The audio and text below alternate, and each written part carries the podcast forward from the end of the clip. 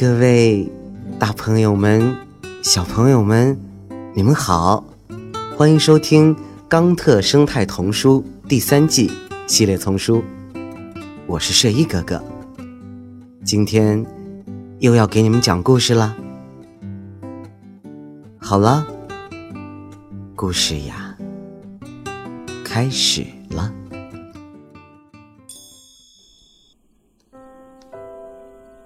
胃里的塑料。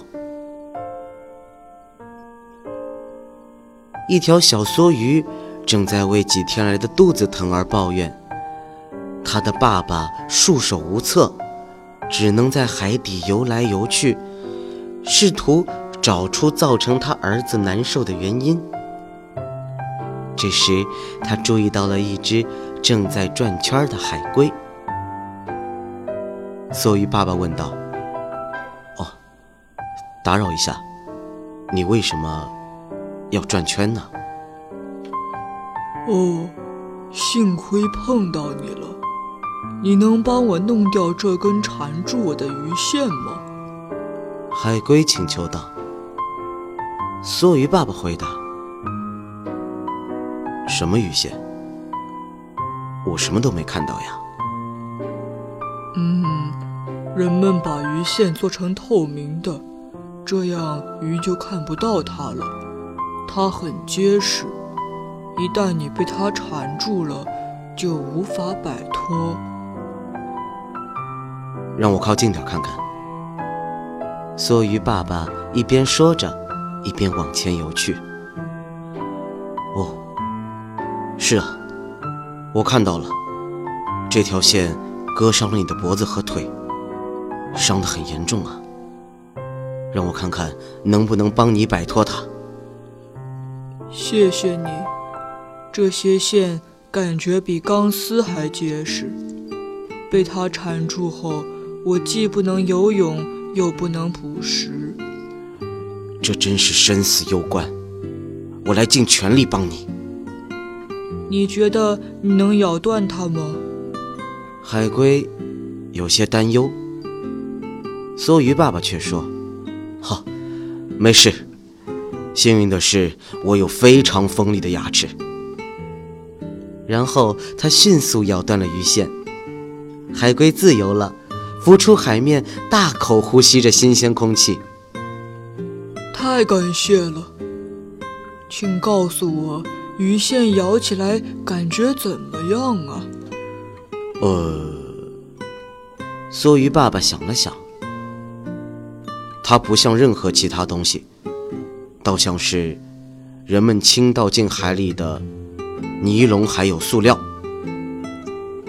我不理解人们为什么不把海里的鱼线、塑料垃圾、破渔网收集起来。我听说这些能用来生产服装，扩大就业。海龟有些可惜地评论道。生产服装，哈，我想人们更喜欢种棉花来做服装原料，可种棉花需要大量的水，还有农药。嗯，一些人已经意识到要节约用水，并且很快就可以用其他材料，比如海藻、海带来的生产纺织品了。好吧。陆地上的人面临的问题，让他们自己去对应吧。我们要想办法解决海里的问题，比如说，哎，我儿子，他经常肚子疼。你看上去好像也不大好，很臃肿啊。你是不是消化不良？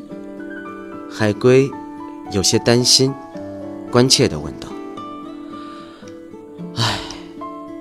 梭鱼爸爸一声叹息：“我的胃啊，胀得很厉害，好像不能正常的吃食物和正常的排泄了。”你是不是吃了飘在海里的塑料片呢？塑料？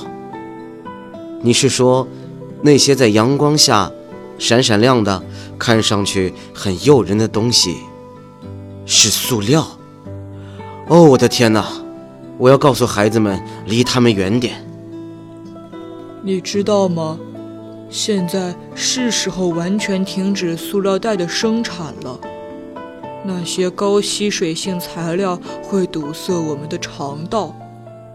人们为什么不用可降解的生物塑料代替塑料袋来装垃圾呢？我担心的是，在人们变得明智之前，我的家人和我恐怕还要遭受好几年消化不良的痛苦啊！真的，梭鱼爸爸叹息道。嗯，不要绝望，朋友。已经有人在用蓟生产塑料了。蓟，我过去以为那是一种杂草。我知道有些真正有创造力的人非常关心环境和我们的生存，他们取得的成就也非常惊人。嗯，这就像今天你救了我。一样的惊人。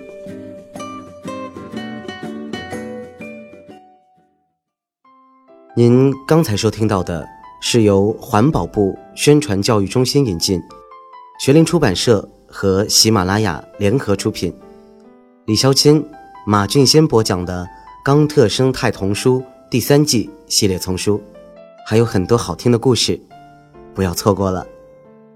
感谢您的收听。让我们下期再见，谢谢。